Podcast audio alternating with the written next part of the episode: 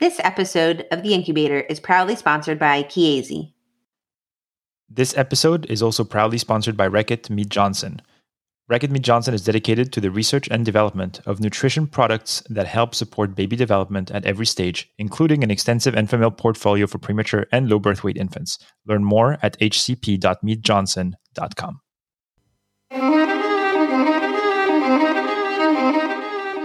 This is The Incubator, a weekly discussion about new advances in neonatology and the fascinating individuals who make this progress possible.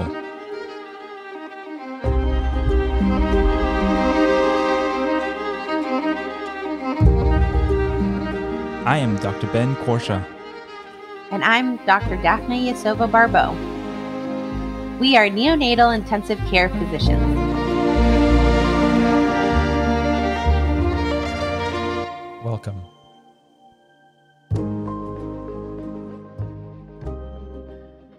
Hello, everybody. Welcome back to the podcast. Daphna, you're back.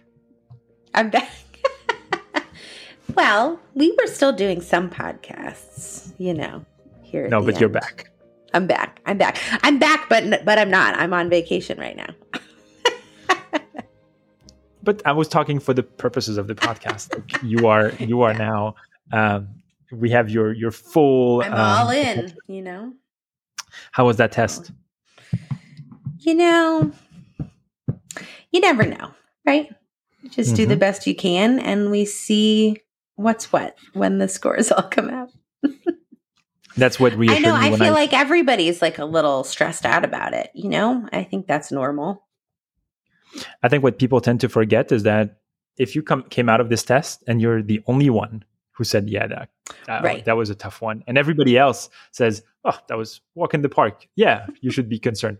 But when you start realizing everybody has that Feels feeling that of like, "Oh, terrible," I think Um, it's hard because you know there's this like scaled score that like what does that even Yeah. mean? You know, so it's Yeah. hard to it's hard to see where you landed because you don't know what the goals are. So I, you know, doctors are not very we're not great with uncertainty, even though we have to do it all the time. no. That's right. when I was in college, I didn't do so well with scaled scores because I used to get like the questions everybody got wrong. I used to get them all right and they got dropped. They're dropped. Yeah. and the questions and the questions that were gimmies, I used to overcomplicate life for myself, and I would get them wrong, and now I was like in this predicament. yeah. Um, anyway, we have uh, Journal Club is back. Um, Mhm. In case you are confused about our new schedule, it's not something It's not a crazy. schedule. no, we uh, are going to do. Tr- we have two weeks uh, where we're going to do Journal Club back to back, uh, and then we'll resume our new, our usual alternating Journal Club interview schedule. Um, and yeah, thank you for everybody who downloaded the episode last week with Dr. Mhm. Richard Polin. That was that was a pretty cool interview. Yeah, very. It was a so popular to interview too, which is cool. Yeah, yeah. All the all his former fellows came uh, Mhm. came out uh, in droves. Huh? That's right. That's right. um, yeah. So, without further ado, should we start? Yeah, you go first. Okay, so then then we have to begin. You know, when we do when we do board review questions, I go first every time. So you go first. That's fine. So, so today it's an easy one. I mean, today we have the hydrocortisone paper published in the Yeah. New England Journal of Medicine. In case you are living under a rock and haven't heard of this paper coming out, it is called Hydrocortisone to Improve Survival Without Bronchopulmonary Dysplasia. First author is Kristi Watterberg. It is from the Neonatal Research Network. So, before we begin, we should p- tell people that hmm our come upcoming interview, so not next week, but the following week, is with Kristi Watterberg. Um, we've we've managed to record an episode with her, and we thought it was so timely that this paper came out and that we would bring her on the show. She's such a fascinating individual, and Yeah. for the people who don't know her. You are practicing neonatology based on a lot of stuff Mhm. that this lady has published. So she was so humble. It was amazing. Anyway, so um, and we asked her some questions about this paper that will will get her opinion throughout this this episode. So that's kind of cool. So this paper obviously looks at hydrocortisone, right? So hydrocortisone has a long history of wanting to be used for reducing inflammation, especially in the context of bronchopulmonary dysplasia, and it's more specifically in trying to even prevent bronchopulmonary dysplasia. Hydrocortisone is is notorious for um, having both mineral and glucocorticoid um, properties, um, and compared to dexamethasone in the animal animal studies, it, it had much less apoptotic effect, um, and so um, and so that's that's that's what originally led uh, investigators to look at this medication. There's a lot of data that came out, and we talked to Dr. Watterberg about that on our upcoming show. Where um, since the 19 the late 1990s, in 1999, we started having papers looking at the use of hydrocortisone and its effect on bronchopulmonary dysplasia. Um, this is what those early studies uncovered this this peculiar association between PDA treatment and hydrocortisone administration that led to spontaneous perforation. But and, and more recently, with the publication of the Premiloc trial in the Lancet by the French group, um, there's been a big, big debate in the community whether we should be using prophylactic hydrocortisone in very small babies at risk of developing BPD to prevent the development of BPD. So, this trial specifically uh, by the Research Network was undertaken to determine the efficacy of hydrocortisone in increasing survival without BPD and its long term safety, assessing that through neurodevelopmental outcome between 22 and 26 months, uh, adjusted for prematurity. So this was a double-masked, placebo-controlled, randomized trial. This was done by the Neonatal Research Network in 19 U.S. academic centers. They uh, collected um, data from 2011 to 2018, and then the follow-up for the neurodevelopment was between 2013 and 2020. So the uh, infants that were eligible were um, included in the study if they were um, 14 to 28 days postnatal age, and if they had an estimated gestational age at birth of less than 30 weeks. They had to be born or admitted in a neonatal research network site at no more than 72 hours of postnatal age. And they had to have been on mechanical ventilation through an endotracheal tu- tube for at least seven days and were receiving mechanical ventilation through that ET tube at trial entry. Obviously, some of the exclusion criteria included major congenital anomalies, um, any baby that decisions were made to limit intensive life support, um, indomethacin or ibuprofen treatment within 48 hours of trial entry, obviously dating back to these early 2000 studies, trying to prevent uh, SIPS, and uh, previous administration of steroids for treatment or prevention of BPD. So um, the intervention were either receiving a saline placebo or hydrocortisone sodium succinate. The dose uh, basically was a tapering course that started on day one and was tapered over the course of 10 days. Started off at 4 milligrams per kilo per day for two days, 2 milligrams per kilo per day for three days, 1 milligram per kilo per day for three days, and 0.5 per kilo per day for two days on the basis of anti inflammatory dosing schedule, which is another article that Dr. Watterberg uh, published. Mm-hmm. So again, if you are giving hydrocortisone and you're using one milligram per kilo Q8, right? You are using her her, her study published mm-hmm. in 2017, I believe. Um, in terms of um, extubation, that was very interesting. I don't know if um, if you saw that, Daphna, but um, the decision to extubate was left to the discretion of the attending.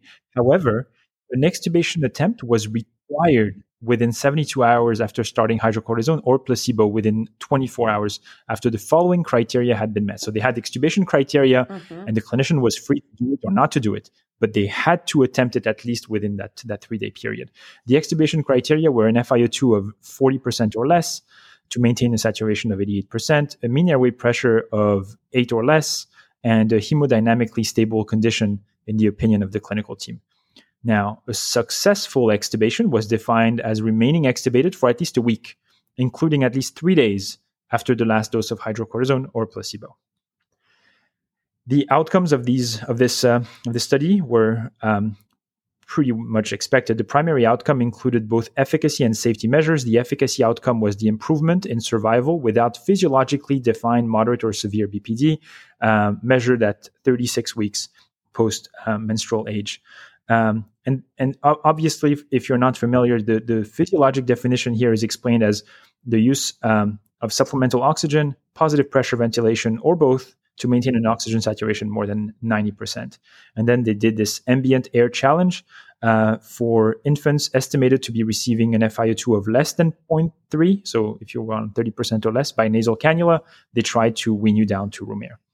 The safety outcome was survival without moderate or severe neurodevelopmental impairment at 22 to 26 months corrected age. And for that, they used a pretty standard um, Bayley uh, three measurements and and and CP stuff that that the neural research network has used in the past. So there's nothing really earth shattering there. All all very solid stuff. Secondary outcomes were very interesting. Um, growth measures after uh, extremely birth was one of the secondary outcomes. Successful extubation was a secondary outcome. Um, the use of open label dexamethasone was a secondary outcome, and the mm-hmm. respiratory status at 40 weeks um, was a secondary outcome. The use of hydrocortisone after the treatment period was considered a violation of protocol. So, if anybody had to receive hydrocortisone, I think they, they were they were taken out of the trial. The sample size was calculated to be 800 infants um, for 80% power to detect an increase in survival without moderate or severe BPD by 10 percentage points from a baseline of 35% or less. And Dr. Watterberg talked to us about that, that we, mm-hmm. we in mm-hmm. neonatology set the expectations pretty high. And mm-hmm. it makes mm-hmm. the work that we have to do to get these studies done much harder. Yeah, harder. Yeah. So let's talk about the results. So the mean birth weight of these infants were 715 grams, and the mean gestational age was about 24.9 weeks. The outcome of survival without moderate or severe BPD was known for all the enrolled infant, and for the neurodevelopmental follow-up, they had 91% uh, retention rate. The primary outcome at 36 weeks um, of postmenstrual age, 16.6% of the babies in the hydrocortisone group were alive without moderate or severe BPD compared to 13.2% in the placebo group. So better, but not statistically significant. Mm-hmm. Uh, the confidence interval ranged from 0.93 to 1.74. Um, the results for the component of the primary outcome were similar in the two groups, as was the severity of bronchopulmonary dysplasia and survivor. At 22 to 26 months of corrected age, survival without moderate or severe neurodevelopmental impairment sorry, occurred in 36.9% in the hydrocortisone group compared to 37% in the placebo group. Um, so slightly worse in in hydrocortisone, but again, not different statistically. Uh, 95% confidence interval was 0.81 to 1.18. So from the primary outcome, basically, mm-hmm. no no real difference. Now the secondary outcomes were interesting. So more infants in the hydrocortisone group were successfully extubated than in the placebo groups. Uh, so 44.7% in the hydrocortisone group were successfully extubated compared to 33.6% in the placebo group. The hydrocortisone group had fewer days of mechanical ventilation than the placebo group before 36 weeks of postmenstrual age. The open label use of dexamethasone was administered to 39.7% mm. of the infants in the hydrocortisone group and 42.1% in the placebo group. So they were less likely to get another round of steroids. Um, and then in terms of adverse events, um, the main thing that's mentioned is hypertension. Uh, the babies who were on hydrocortisone required more treatment for uh, self for for a short while for hypertension, but no infant was discharged receiving antihypertensive meds.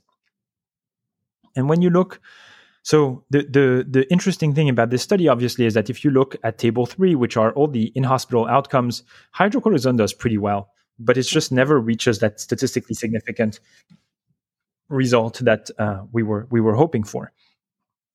And even when it comes to the the efficacy, um, the numbers tend towards the hydrocortisone, but but never in a significant uh, manner.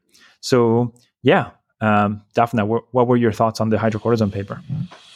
Yeah, I think you hit a lot of the big points, which there were still a lot of signals and trends in the in the data that you know I I don't think we can uh, totally ignore, and, and I think that's the big question, right? Like, I think people were hoping we would either lay or lay hydrocortisone to rest one way or another. Um, but I'm I'm not sure we could do that yet. Um, I, this may have answered this specific question, um, but I, I, I wonder as we learn more and we see more um, studies on um, the corticosteroids and the different types of steroids that we'll get more information about who will respond better to one thing or another. Um, for we talked to Dr. Watterberg about this. Um, that um, probably there are different phenotypes uh, for babies that will respond and babies that won't, and I just don't. I just don't know that we have all the information yet. So, um, some things I super liked about the paper. I told this to Dr. Watterberg. I think her work is so easy to read. Um, some of the papers we review are actually quite hard to read. Um, so I really appreciated um, that uh, they put in the effort that you know you really knew what the study design looked like. You really knew um, what the plan was. You really um, got a lot of details, and it was a long study so I'm always impressed by these multi big trial, right? 19 big US centers, um, high volume centers, um, over the course of seven years with over 90% uh, follow up, which is really, really cool because that was part of the question too is what is the developmental follow up um, with the use of steroids. So I think that is another piece of the puzzle that if you're going to use hydrocortisone, um, that the developmental outcomes weren't different either. And you know, so, I mean, we do know that the babies got extubated sooner, so it didn't make a difference about BPD. But we have to talk about what is what is the cost of staying intubated even without, you know, separate um, from from BPD. So right, I I think there's still there's, there's, work to be done. I guess is my point. Yeah. So we we did um, we did ask a lot of these questions to Dr. Watterberg. I think there's we had an interesting discussion as to how people are going to view this data. Mm-hmm. I think mm-hmm. many people are going to look at these secondary outcomes and be very enthusiastic. Um, but I wanted to share. Let's let's actually bring in Dr. Watterberg herself to answer the question whether are we moving towards like we're, we're searching for these silver bullets and there's an mm-hmm. editorial in mm-hmm. the new england journal about like is this the was hydrocortisone supposed to be the silver bullet and i think what we've learned from neonatology is that there's not a single drug that's going to fix a big disease right. it's mostly going to be risk assessment bayesian mm-hmm. approach and let's see what dr watterberg had to say about that do you think we're going to end up with a risk stratification where chorioamnionitis, for example, would be an important factor. The degree of inflammation soon after birth will be a big factor. And based on this risk stratification, then we will decide whether to use or not hydrocortisone? I think so. I think people are already trying to do that. We're going to present an abstract at this uh, upcoming meeting talking about, you know, is there a differential effect based on the baseline risk, mm-hmm. um, that kind of stuff. I, I, certain that that will be true. The, the problem is that when you get down to 23, 24, even 22 weekers, the risk for developing chronic lung disease is almost unimaginably mm-hmm. high. Um, mm-hmm. You know, if you start out being intubated, it, it's sort of you'd be surprised if they don't end up with some kind of oxygen requirement at 36 weeks or more. Mm-hmm. Mm-hmm.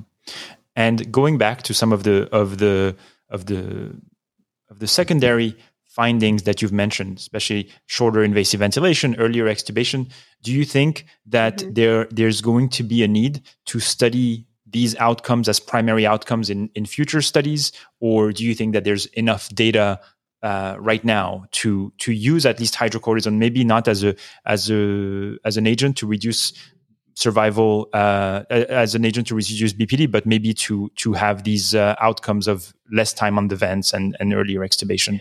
I think I think people will will put their own imprint on it. I think some people will say, "I want to do this to get that baby off the ventilator. I think it's worth it," and we've shown that it doesn't have any adverse neurodevelopmental or growth outcomes, at least at two years.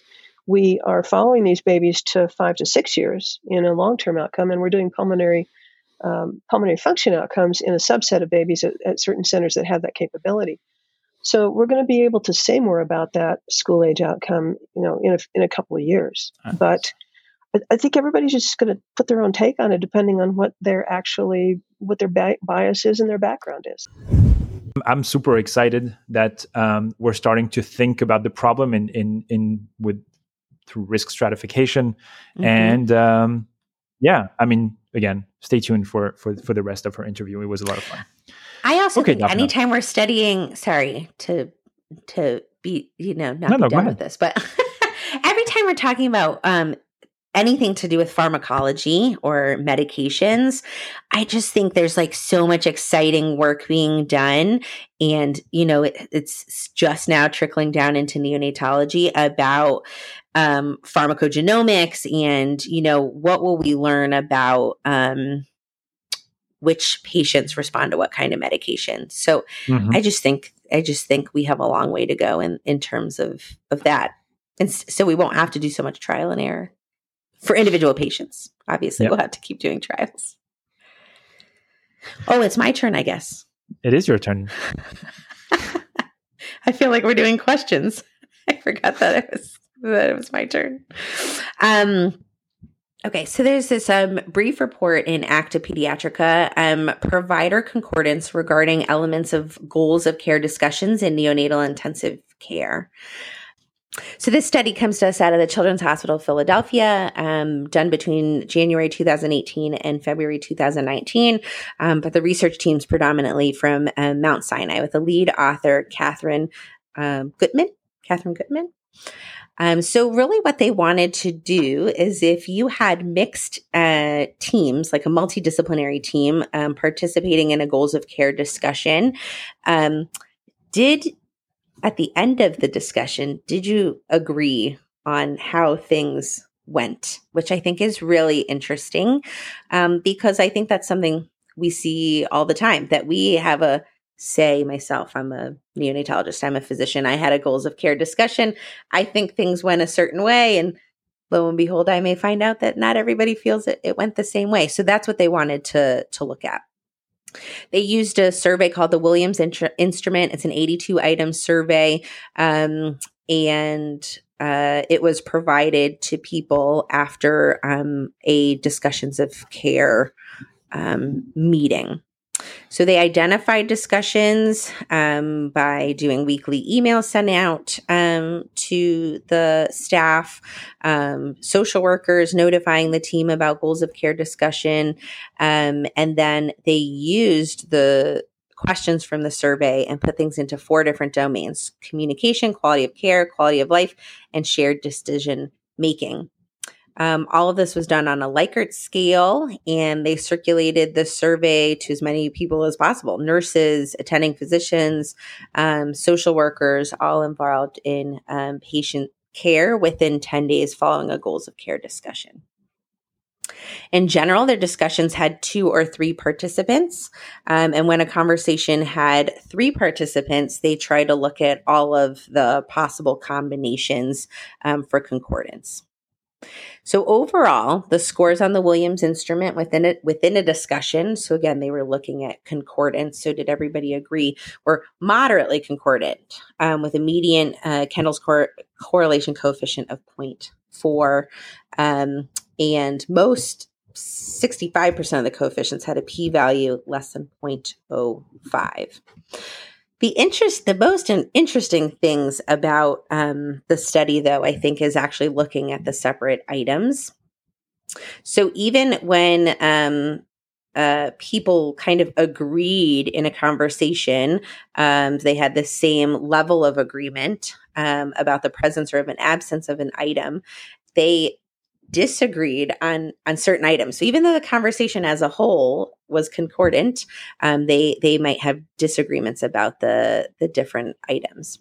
Um, and so, for example, providers' past value judgments was an example of a statement about which there were low levels of agreement. So people did not feel the same way about how that went. Providers were frank and honest is an example of a statement about which um, there were high levels of agreement, which I guess is a good thing, depending on how you look at it.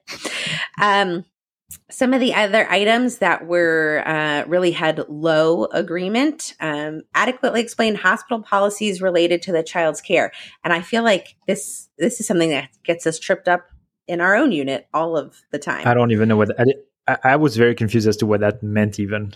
So it it means like, for example, uh, a visitor policy, a when is the touch time policy, things like that, where somebody yeah. may see somebody may say one thing and a different person says something else. And i think it's one of the main uh, stress points for families in, in, in any given unit. So i'm not surprised by that.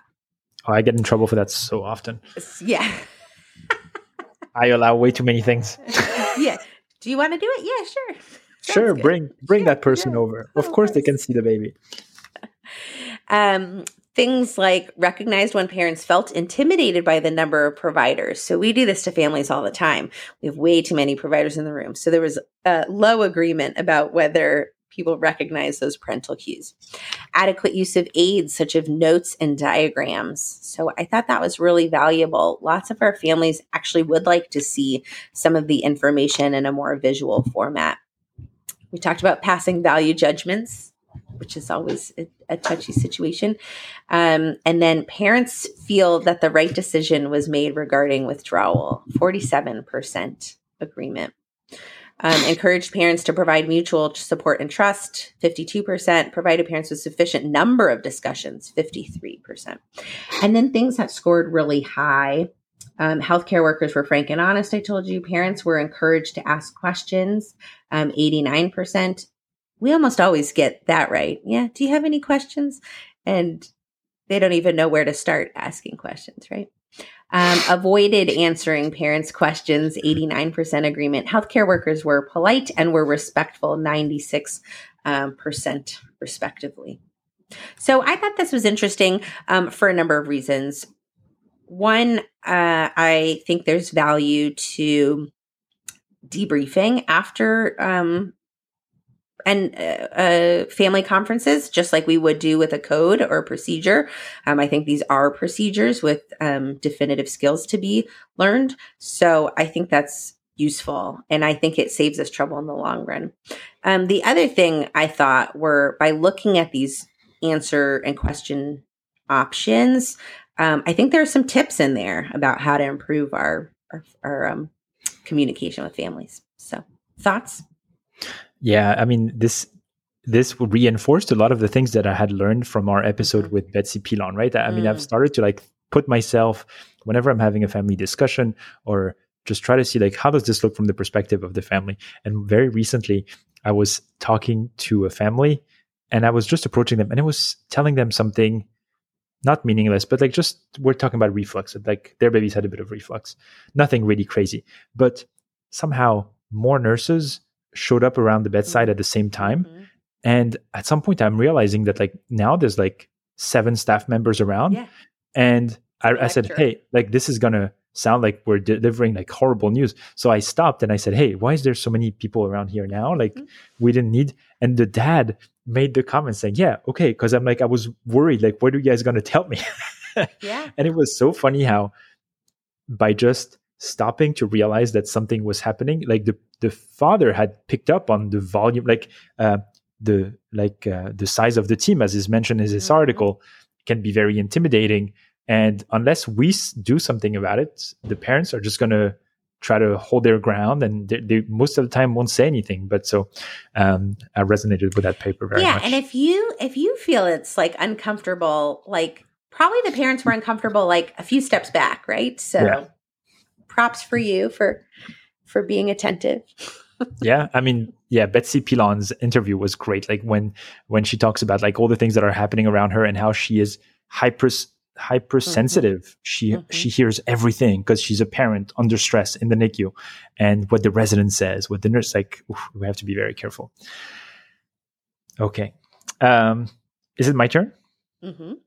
Okay, so that's how we uh, do this. That's right. Back and forth. I, I wanted to thank you, ma'am. Uh, I wanted to go over this article published in Pediatrics about glycerin suppositories and enema. So when I was a resident, our surgeons liked to use glycerin suppositories, like pediatric surgeons often do.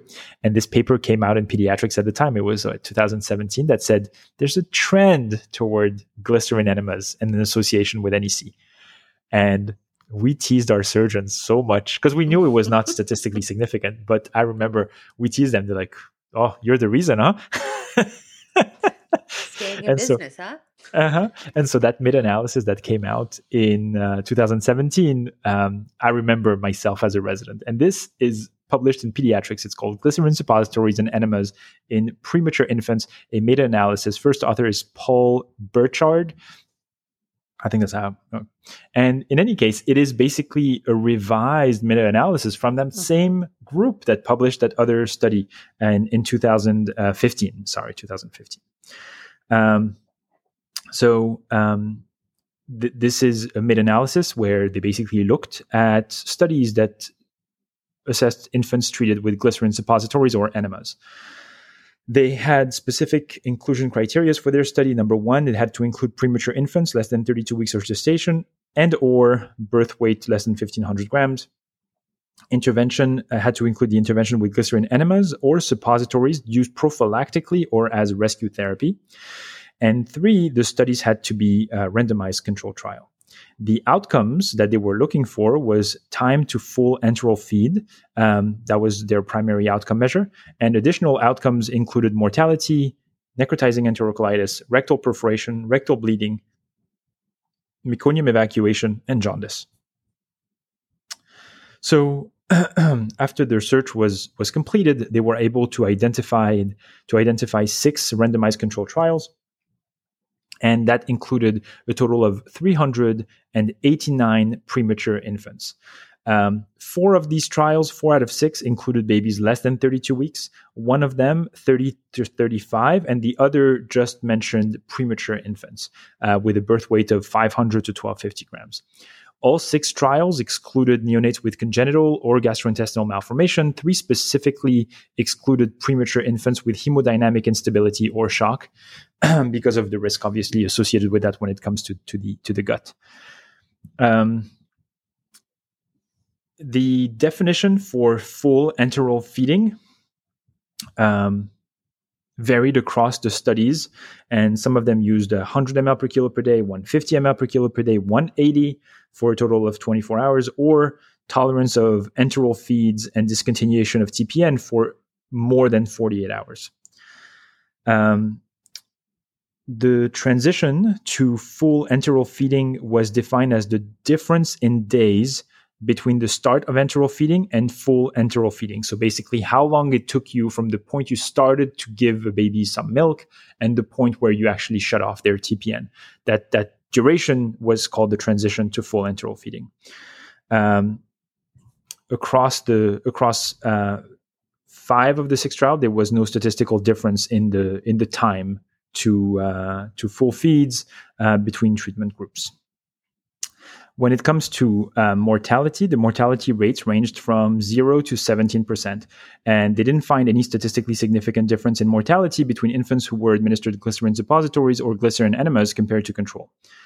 When it came to NEC, there was no statistical difference between the incidence of NEC between the treatment groups and uh, in any of the six trials. The meta analysis demonstrated a non significant trend toward a higher incidence of NEC with glycerin suppositories. So again, the p-value was 0.16. The 95% confidence interval was 0.68 to 11.2. Um, however, um, they mentioned that there were no apparent trends for glycerin enemas uh, or overall. So, do I mean? I guess we're we're back um, exactly where we uh, begun. Mm-hmm. Um, there was no significant uh, difference in the case in the in the instance of rectal perforation and bleeding. And then when it came to meconium evacuation, they found no difference in the days to initial meconium evacuation between treatment groups. Three trials reported completion of meconium evacuation, and um, one of those trials reported a non-significant trend toward earlier completion of meconium evacuation when glycerins were, were used. The meta-analysis itself revealed significantly earlier completion of meconium evacuation overall. Um, and then finally, when looking at um, jaundice, two studies uh, reported outcomes related to jaundice, and um, there was no significant difference in the administration of glycerin suppositories versus control in the peak total serum bilirubin, which is kind of interesting because when when shit hits the fan with bilirubin, sometimes we give glycerin enemas to full term babies to try to stimulate the enterohepatic circulation. So it was interesting to I see. literally that, never done that. What? I've literally never done that. You've never heard of that? No. yeah. So so if you have like a baby that comes in for an exchange transfusion, and as you're prepping for everything, I've seen. Um, okay, I'm going to be honest. I've done it myself too. Like you can give a bit of glycerin suppository to get the babies to poop, so that you can stimulate peristalsis, and you can try to get um, you can theoretically stimulate a bit mm. more enterohepatic circulation. I have no idea if this is evidence based. Like Maybe there. I sound like it's all the way down there. What? The poop's already down there. Listen, when when the exchange transfusion threshold is almost met, if somebody all says right, well, you sprinkle this magic water over the baby, I will do it. do it. All right, so tell us about the bilirubin then. no, so they didn't see any difference in the right. in the total serum. Um, now, what was interesting, so so so right, so so there was no, so the overall conclusion of the of the meta analysis was that um, they, they suggest that the use of glycerin suppositories and enemas does not affect mortality, the transition to enteral feeding, and there's not there does not seem to be any definitive association with NEC, although they're leaving the door open, saying that with more evidence, this may change. Now, they do also state very early on in their discussion that the quality of the of the evidence for the administration of the medication is predominantly low to very low, largely because of underpowered studies um, and risk of bias due to methodology, inadequate binding, frequent protocol violation, incomplete outcome data, possibly selective reporting, and possible publication bias. So the data isn't great, but I feel like glycerin suppositories is something that's very ubiquitous in a lot of NICUs, and and especially for preterm babies. And so I don't know uh, what were glycerins. Yes, no. Yeah. Are you changing so what you're I, doing based on this paper? Where I trained, where I trained, like I ne- I don't think I ever placed an order for a glycerin suppository. Not not once. and then, as you know, where we practiced together, everybody had it on the MAR. So, yeah, and I mean, that's just my N of two. You know, I just think, I just think, uh, we have, people feel very, this is something people feel very strongly one way or another about. And I'm not sure we have any data to support one way or another. Um, yeah. I mean, that's the thing that to me was asking more questions than giving mm-hmm, answers is like mm-hmm. the, the, the rapid completion of meconium evacuation is that necessary? Like, is this a good thing? I, I don't like, right? I mean, it sounds yeah, like, I don't, oh. I mean, I think there are some babies, right? Where you're like, I mean, we either got to get stuff moving or I'm going to have to intubate this kid, right? Because of the distension and, and the CPAP. And you're like, what's, what's, what's what, you know, what's, where's the, where does the balance fall? Mm-hmm. Uh, you know, so as usual, I think this is an individualized thing. I don't think saying never and or having it on every baby in the unit is the right is the right choice. Yeah. Either I way. think for now, based on the evidence that we have out there, if you were wanting to use glycerins, mm-hmm. you would not have, it seems, strong evidence to oppose that practice. Mm-hmm. But it also doesn't seem like you would be it's not broadly supported yeah. in that right. practice either. So just like when you go to the ocean, swim at your own risks. But that's right. That's something else we talked to Dr. Watterberg about. Are there more answers or more questions? Or she said both. um, I wanted to talk about uh, this uh, paper, which, gosh, there there has been a lot of Twitter buzz about about new articles. So this is this is our push that if you're if you if you have hesitation about being on social media, there's just so much to learn. So I hope I hope this is you will heed heed this advice to join us on Neo Twitter. That's right. So um, this also is an was an Acta Paediatrica um, neurodevelopmental disorders and somatic diagnoses in a national cohort of children born before 24 weeks of gestation. Um, lead author Eva Morsing. This is a study comprised of a Swedish uh, national cohort of um, 399 children born before 24 weeks of gestation between the years of 2007 and 2018. Um, all of these infants had survived at least until 40 weeks postmenstrual age. Um, obviously, because we were looking at some of these long term outcomes.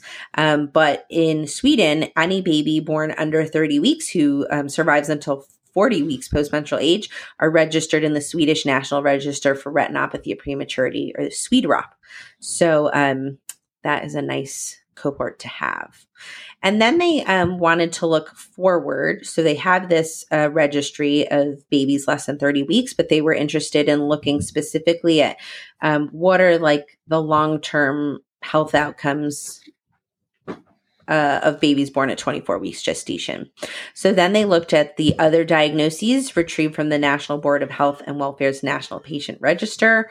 Um, and in addition, uh, they looked at individual medical charts of the children to validate and complete the diagnoses found in the registries. Um, of note, I thought it was important to to know what does the peri-viable resuscitation look like, and they do comment. So, in general, uh, they consider resuscitation at 22 weeks. It's recommended at 23 weeks. Um, and in their cohort, survival rate increased from 20% in this um, uh, low gestational age in 2013 to 2015, uh, increased to 38% uh, between 2016 and 2018.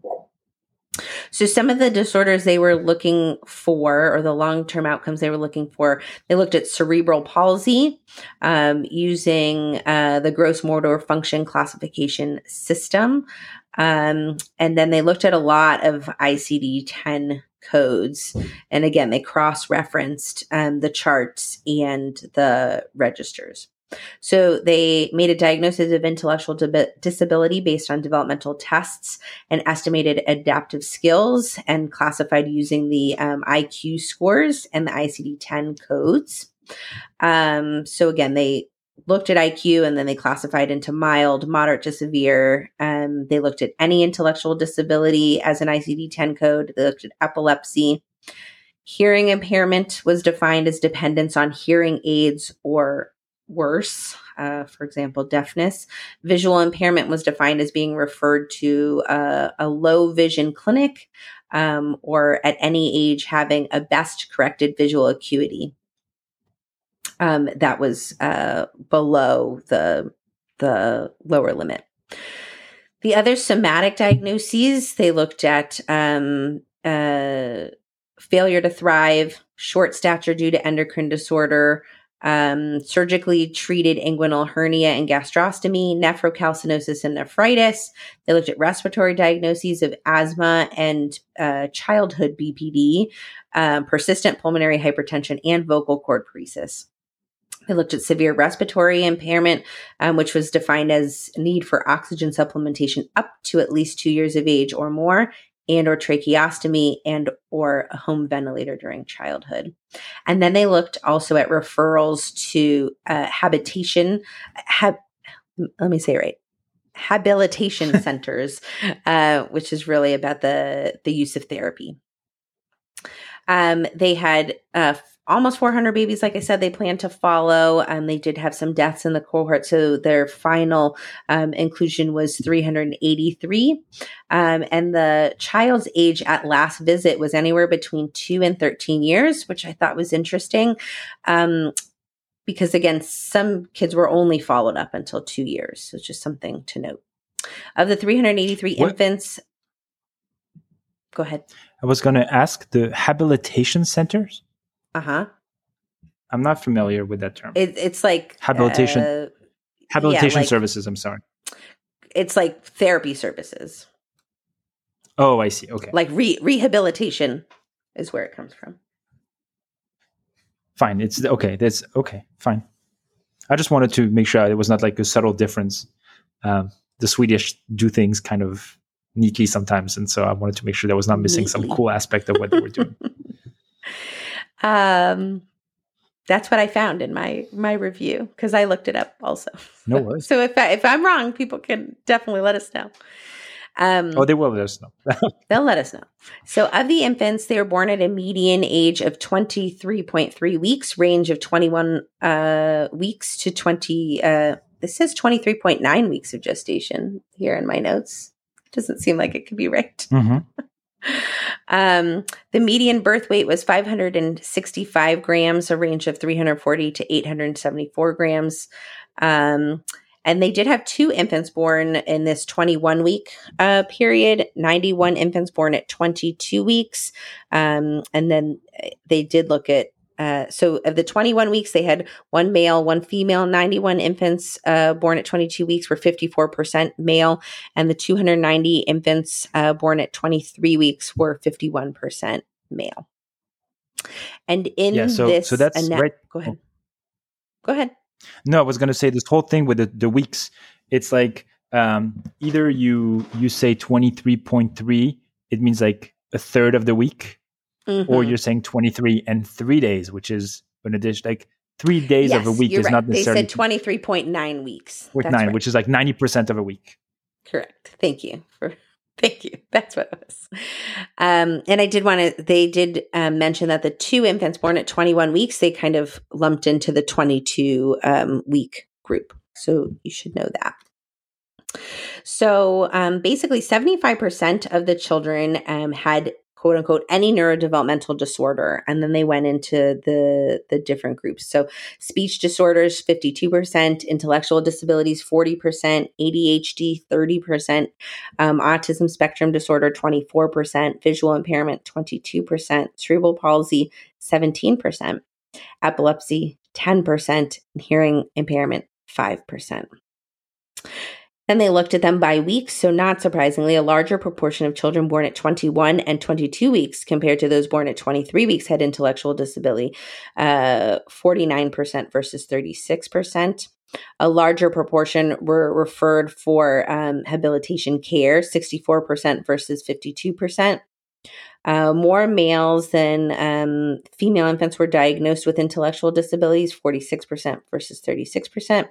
Um, and this difference was most pronounced in those born at 23 weeks. Um, when they looked at 23 week group, um, more males and females were visually impaired, 25% versus 14%. Um, and then, like I said, they looked at the failure to thrive short stature. It was diagnosed in 39% of children, more frequent in those born at 21 and 22 weeks than those born at 23 weeks, 49% versus 36%. Severe constipation was found in 29% of the total cohort, gastrostomy in 18%, which was actually better than I anticipated. For the respiratory outcomes, asthma and childhood um, BPD, 63%, pulmonary hypertension, 12%, vocal cord paresis, 13%, severe respiratory impairment, 12%. So the majority, 96% of the children had one or more of the diagnoses selected for the study. There were a total 15 children without any diagnoses. Um, 10 of these were female infants and five male infants. Um, and and those 15 children without any diagnoses included one boy and one girl at 22 weeks. Uh, then again, they verified with the medical records. The medical records clearly stated that five of the 15 children were healthy.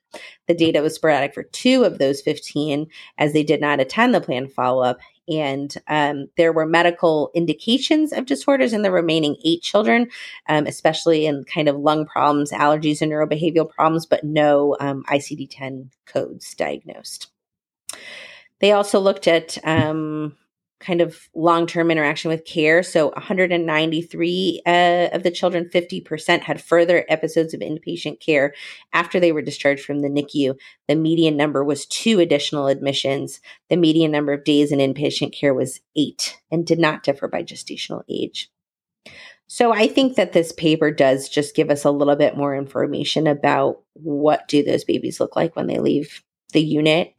Um, and we know that parents now, instead of the question, I mean, the, there's still the question, right? Like, will my baby leave the unit? But um, really Yeah. uh, defining what happens when they leave the unit.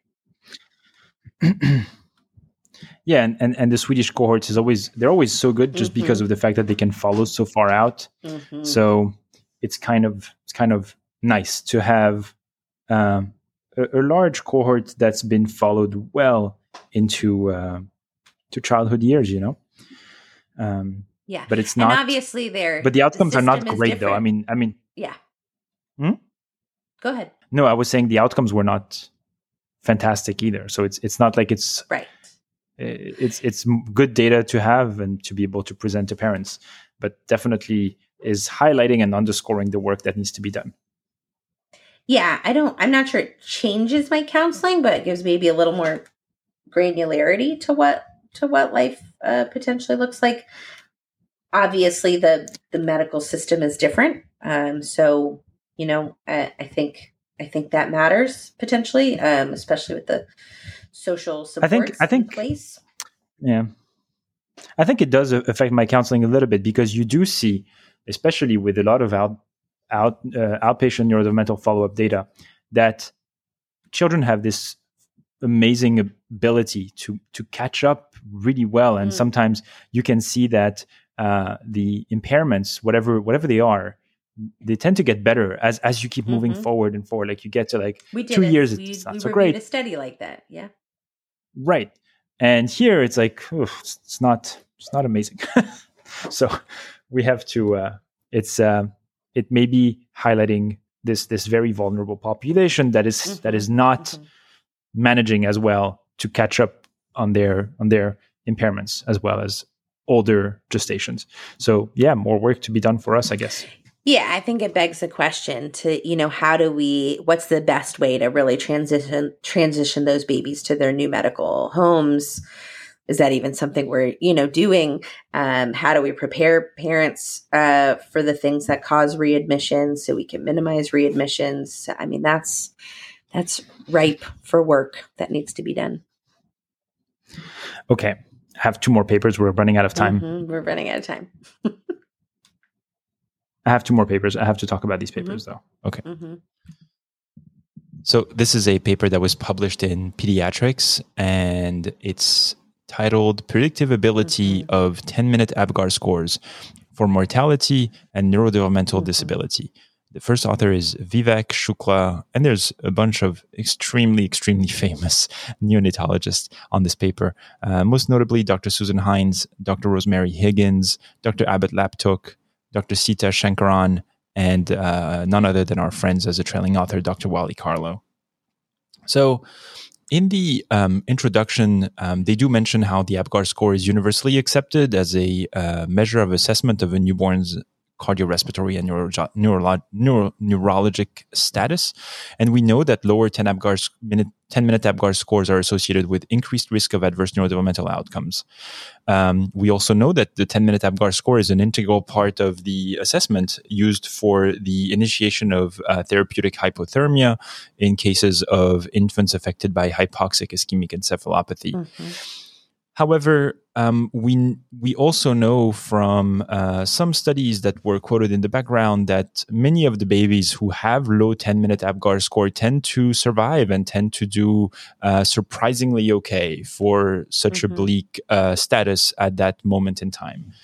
And um, the two they're mentioning the 2015 uh, American Heart Association and the International Liaison Committee on Resuscitation, and how their recommendations at the time was that if you had an APGAR of zero after 10 minutes of resuscitation, it was considered um, reasonable to reevaluate whether you should continue resuscitative effort, and that this this stance was adjusted in 2020 mm-hmm um, where instead of using the APGAR score of zero, um, maybe they suggested continuing resuscitative efforts for about 20 minutes. Um, and even then, the uh, evidence is considered to be weak uh, with very low certainty. So the goal of the paper was to take advantage of the um, optimizing cooling trial, right? And so this was a trial that was published, I think, in 2017. And this was a, a, a, trial that attempted to look at the depth and the duration of cooling on death or disability at age 18 months among neonates with uh, HIE. And they had 364 infants uh, in that trial. And w- we're not really going to go over uh, this trial right now. I mean, it's, it's been published for a while. I think the outcomes are known. The trial was stopped early just because the effect of increased depth or duration of cooling did not make much of a difference. But what they thought was that this population presented an interesting group that was quite large to assess the predictive performance of the APGAR score for death or moderate disability at 18 to 22 months of age. And so they tested this hypothesis that the APGAR score at 10 minutes is independently predictive for death or moderate or mm. severe disability. So um, as we've said, they took the patients from the optimizing cooling trial, and for the sake of of completion. The inclusion criteria were that the babies had to be uh, 36 weeks or more. They had to be less than 6 mm-hmm. hours after birth. They had to fulfill both biochemical and clinical criteria for the diagnosis of moderate or severe HIE. Biochemical uh, criteria included a first gas uh, with a pH of 7.0 or less, or a base deficit of 16 or more millimole per liter. If the pH was a bit higher, uh, between 7.01 and 7.15, a base deficit between 10 and 15.9, or a blood gas was not available. There were additional criteria, mm-hmm. which included like a, a, clear perinatal event, a 10 minute APGAR score of five or less, or uh, needing mechanical ventilation mm-hmm. for at least 10 minutes. The primary outcome was the composite outcome of death or moderate or severe uh, disability at 18 to 22 months of age. Um, Follow up was completed in 95% of the infants enrolled in the trial. The the neurodevelopmental impairment was defined using the Bayley three, very much uh, neonatal research network style, you know, and so so not. I don't think there was any any any holes or uh, anything surprising in that the one thing that was interesting from a statistical standpoint is that they performed this classification and regression tree analyses. Um, and basically, what they did was that uh, to determine a cut points for APGAR scores and identify combination of predictive vari- variables um, that were most predictive of the composite outcome. So based on the different 10 minute APGAR score, they wanted to see what level was going to predict uh, the composite, the primary outcome, and then they added more clinical variables to that analysis to see if there was a combination that was the most predictive uh, of the of the desired outcome. Um, okay, so let's let's get into um, the results, and um, so a um, total of 354 infants had data available on survival. And among these 354 infants, 100, 347 had 18 to 22 months outcome.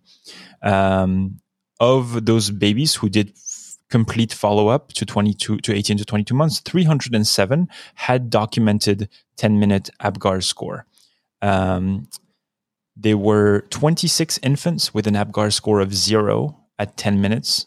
Uh, the median 10 minute APGAR score were significantly lower in the infants with the composite outcome of death or moderate or severe uh, impairment or disability. I'm sorry. Um, in addition, uh, several variables uh, available during resuscitation were found to be associated with the outcome by bivariate analysis, and uh, we are going to talk about that. So let's talk about the 10 minute APGAR score. Uh, a 10 minute APGAR score of zero was independently predictive of death or moderate slash severe disability. The adjusted risk, uh, relative risk was 1.72, 95% confidence interval was 1.11 to 2.68. The p value was 0.016. However, the AUC was low, um, and that was about 0.56. Half of the infants with a 10 minute APGAR score of zero survived. So that, that was pretty impressive. So 13 out of 26 infants with an APGAR score of zero survived. And even more impressive was of the survivors with a 10 minute APGAR score of zero, 46% had no disability, 16% had only mild disability, 38% had moderate or severe disability. Even more interesting, there was no significant interaction between hypothermia treatment and 10-minute APGAR scores for death and or moderate or severe disability. Um, when they did the CART analysis, this uh, regression, actually, you know what? Let me go first into fi- figure one. So you should all look at figure one because it's a bar graph that basically has on the x axis the 10 minute APGAR scores, and you have 0, 1, 2, 3, 4, 5, 6, and 7 or more. And then you have in these bars uh, different colors based on the babies who either passed away, had moderate or severe disability, mild disability, or no disability. And it's quite impressive to see that uh, the survival rates for these babies who uh, have very low 10 minute APGARs is extremely high. Um, and so that's that's that's already something quite interesting. So going back to the to the CART analysis, um, the CART analysis based prediction model to predict the risk of death or moderate or severe disability identified that uh, it was a 10 minute APGAR score of less than two and uh, no maternal hypertension as the most predictive variable. Uh, the AUC of the 10 minute model to predict the risk of death or moderate or severe disability was improved to 0.66 compared to with the AUC of the 10 minute APGAR score alone of 0.56. And uh, the prediction model to predict the risk of death identified the 10 minute APGAR score of less than 2 and a cord blood pH of less than 6.9 as the most predictive variables. So, um, I guess what was the most striking thing to me, obviously, was that the majority, and they discuss that, and, they talk about that in the discussion, is that the majority of surviving infants with a 10 minute APGAR score of zero did not have moderate or severe disability at 18 or 22 months of age, indicating that prediction of the outcome at 10 minutes may be um, very much too early. And, and God knows that we rely on that. Um, when when things are unfolding. So I think this paper was was very very interesting. I'm curious what were what were your thoughts, Daphna? Yeah, I mean, I think it supports it supports the the change to you know to saying you know 20 minutes um, is a reasonable. Yeah, and I think the APGAR score is useful, but it's I think we're trying to overfit mm-hmm. a lot of stuff in the APGAR score, trying to make it do so many different things when in truth. Mm-hmm it's not really meant to be really like this. Yeah, it's not what this one score. Right. Yeah, subjectively being given by a provider at birth, and then you should be able to tell the whole kid's life story up until three years of age. I think that may be a bit too. Yeah, uh, that's like when I ha- when we you know we still do some newborn coverage, and the parents say, "Well, just get what were the APGARs?" And I was like, "I have literally no idea. You're you're here in the nursery, so I didn't look at the APGARs. so, but I can find out for you." What the efforts were. so, or or the opposite is true. You know, you're having a real, real resuscitative effort, and someone at five minutes and ten minutes, and as you're wheeling the isolette out, is begging you for the APGARs, and you're like, I I'm gonna have to get back to you. I have to, I'm gonna have to think about that for a little bit. So yeah. I'm sorry I can't admit the baby till I tell you the APGARs, but I will get back to you. so so it's also an interesting discussion about studying um, research around APGARs because so many times you have to go back and assign the APGARs. So there is a yeah recall bias with that too. Um, anyways, we're really going over, but we said last time that we would at least um, touch on um, uh, this uh, QI paper in pediatrics, improving time to independent oral feeding to expedite hospital discharge in preterm infants. Um, lead author um, Samuel uh, Gentle. Um, the anchoring author is Ariel Salas, um, and we had Dr. Salas on the podcast as well. Um, so this is coming to well, us from you. Well, we, we spoke to him. His episode is scheduled for oh, release. Oh, so that's right. you don't know. Like, you guys don't know that we have we spoke. We've had him, a discussion but. with him. Yeah, it's scheduled for release. It's just not there yet. Don't start scrolling like maniacs and saying, "Where's that art? Where's that?" Episode? It's a really good episode. So, uh, you guys, that'll give you something for you guys to look forward to. Um, mm-hmm. Um, so this is coming to us from um, UAB uh, Birmingham, and their real goal was uh, to reduce the the postmenstrual age at discharge, and uh, their uh, target intervention was earlier feeding at younger gestational age. So before their project initiation, the average postmenstrual age at, at postmenstrual age at discharge was 38 and 8 38.8 weeks in infants born mm-hmm. um, at a gestational age between 25 and 0 and 32 and 6 weeks in infants born between 25 and 0 and 32 and 6 weeks. Um, again, their objectives were to increase the proportion of preterm infants initiated on oral feedings before 33 weeks, um, to implement cue based feeding, and to increase the frequency of oral feeding attempts in infants who um, were not uh, having independent oral feeding by 36 weeks postmenstrual age. So those really were their three PDSA cycles. Um, and the overall aim was to reduce the gestational age at discharge by one week with a balancing measure of hospital readmission within two weeks of discharge. They included inborn infants born between 25 and 0, like I said, to 32 and 6, and they excluded babies um, born less than 25 weeks, given the high rates of BPD and the fact that they would have ongoing, likely have ongoing respiratory needs at 36 weeks. Um, because their thresholds for feeding on respiratory support uh, were four liters of mm-hmm. high flow. And obviously, that's an ongoing threshold of discussion uh, worldwide, I think. Um, so, uh, to tell you a little bit about each cycle. So, the first was really identifying infants um, approaching the 32 uh, and zero week mark so that they could um, uh, try to initiate feeds before 33 weeks. So, they held these oral feeding um, huddles um, to decide which babies were kind of up for that evaluation. That was our first cycle. The second cycle, like I said, use cue based feeding. And if you're not familiar with cue based feeding, that's really um, each time you look at the infant, you assess for signs of feeding readiness. Um, things uh, like uh, rooting, flexion in the arms and legs, awake status, sucking on a pacifier hands. Um, and that's really uh, looking at each baby, each opportunity, and saying, "Does this baby look ready to eat?" I love and that. That is, and that is not the case. I think everywhere. So no, constant reassessment. Yeah, absolutely.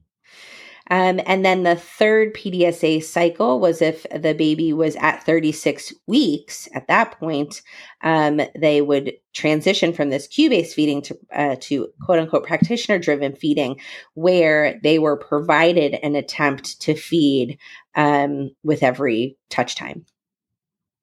Um, infants were progressed to this feeding strategy if orally fed for at least three weeks with greater than 50% of daily feedings attempted by mouth.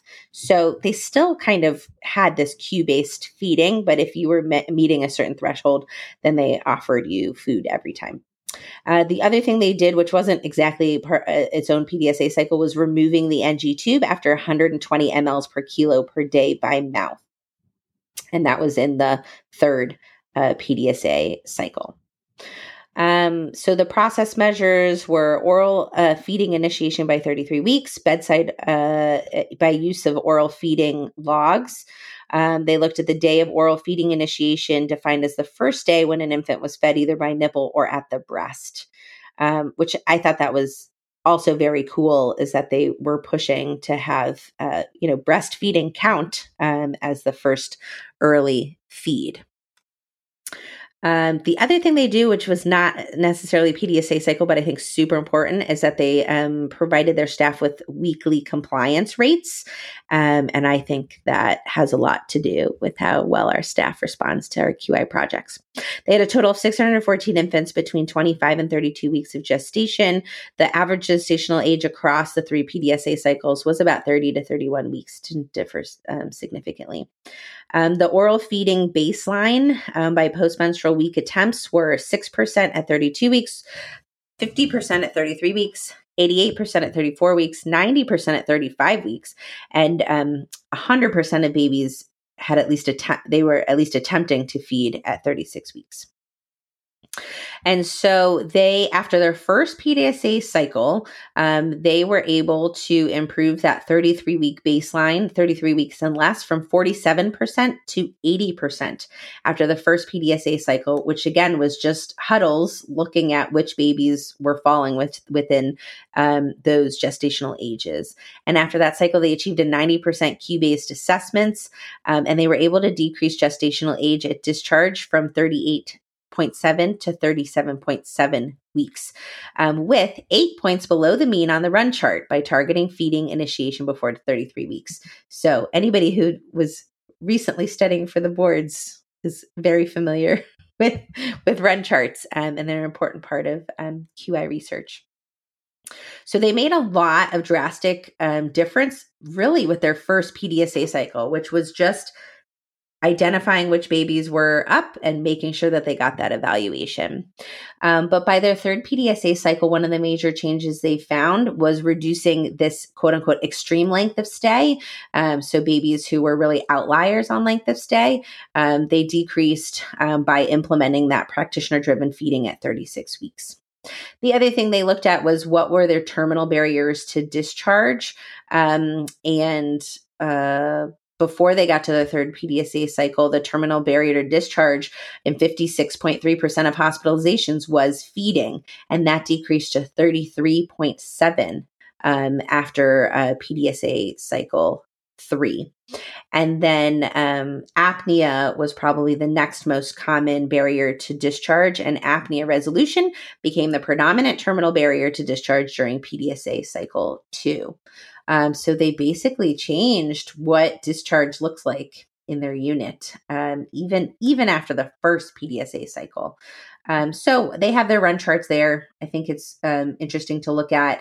I think everybody has an ongoing debate about when they're comfortable um, starting feeds um, and with what respiratory support. But um, I think this highlights the fact that we should at least be having the discussion and preparing staff and families for feeding readiness. And I love anytime we can talk about cue based feeding. But now it's yeah. your turn to tell me what you think. Yeah, no, I think um, I think to me the takeaways are they were able to reduce time to discharge. Number one, mm-hmm. which means they were able to get these babies to feed independently f- sooner.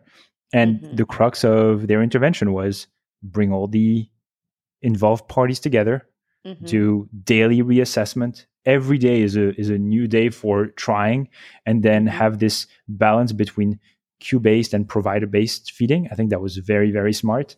Uh, so i really liked i really liked it because it's it's a it's not it's a very well done qi if you are interested in doing qi i think it's important to read up on qis that were well done and well conducted. That's one of them. And how a little bit of tweaking, right? I mean, all the like they, didn't come up with something new and revolutionary, but they took all the ingredients that we all have mm-hmm. and just put them together in a very nice blend to get the outcome that they needed. So that was cool. Yeah. Okay, right. I have one. You have one what? more paper. That's all we. Have. One more, and then we go. So, yeah. This was recommended to us by one of our audience member. It's called Bifidobacterium longum subspecies infantis EVC001.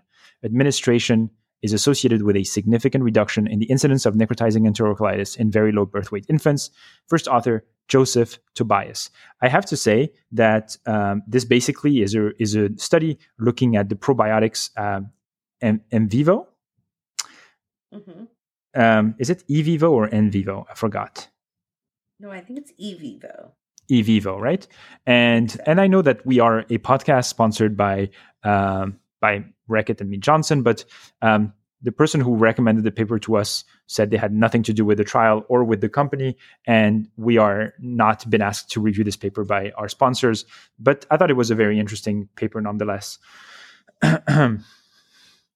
so the the goal of the study was to evaluate the impact of this supplementation with evivo probiotic. I'm going to call it evivo because I'm not going to call it like B infantis EV0, C001 mm-hmm. the whole the whole time through on the rates of NEC in at-risk preterm infant. So this was a non-concurrent retrospective cohort design. So if you've taken the board, you know exactly what that means. Mm. Um, and it was used to compare clinical outcomes in very low birth weight infants who either received the probiotic or who did not. Uh, it is evivo. You're right. I just see it. I wrote it down there. mm-hmm. um, the eligibility criteria was that babies had to be weighing less than 1500 grams at birth. They had to have received full resuscitation. They had to have survived for at least the first three days of life. They were fed a human milk based diet consisting of either mother's milk, donor milk, or a combination thereof. And they were fed according to the institutional guidelines, incorporating the best practices for NEC prevention, including human milk based diet, an initial period of trophic feeding, and gradual feeding advancement. They, they re- this was a study that was done um, in uh, the Department of Neonatology at Oregon. Um, um, in at Oregon Clinical and Translational Research Institute. So um, the, they excluded babies who uh, underwent palliative care, unsuccessful resuscitation, or who died before day of life four. So it's important to go over their feeding protocol. I think everybody's going to be interested in that. So each cohort was fed human milk based diet of mother's milk, donor milk, or both. Uh, there's an initial period of trophic feed, daily advancement thereafter to a goal of 150 to 160 ml per kilo per day. Donor milk feeding was continued until at least 34 weeks PMA for a minimum of five days in infants born at 34 weeks or more, after which donor milk was replaced with bovine milk based formula if the mother's milk was not available. A bovine milk based human milk fortifier, in this case, they were using the Similac HMF, was used to meet the nutrient and energy needs of the very low birth weight infants until September 2017. So in their in their original historical cohort, they were fortifying the milk with um, a bovine fortifier. And then after 2017, they switched to Prolacta, which is human milk based fortification. Mm-hmm. So there's like nine months in their control sample that actually were switched from bovine to Prolacta.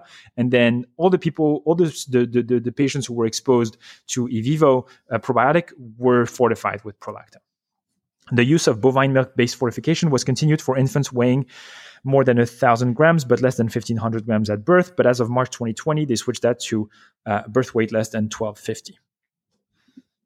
So uh, the administration of the probiotic, uh, they received 8 billion colony forming units of activated B infantis EVC 001, suspended in 0.5 milliliters of medium chain triglyceride oil, MCT oil, daily via gastric tube before a morning feed.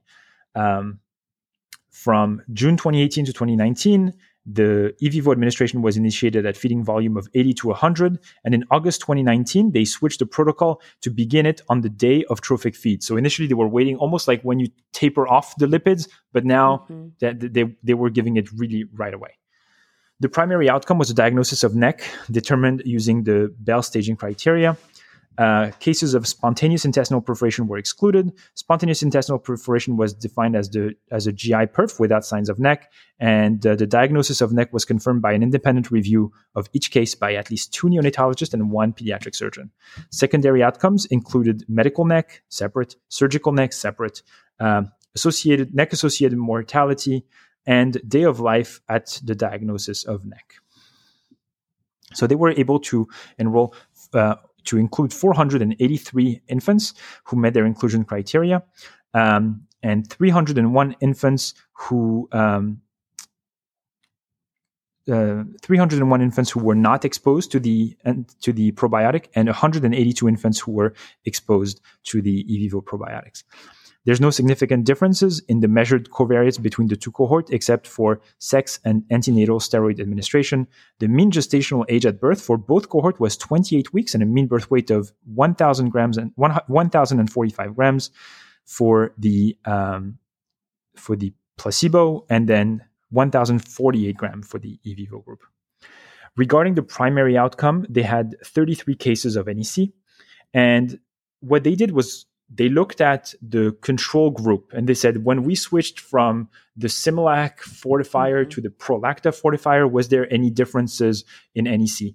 And they did see a small reduction from like 20% to 16.7%, but that was not really statistically significant. So they felt it was okay for them to continue to analyze this control group mm-hmm. as one single group, even though they had some heterogeneity in terms of the fortifier that they received.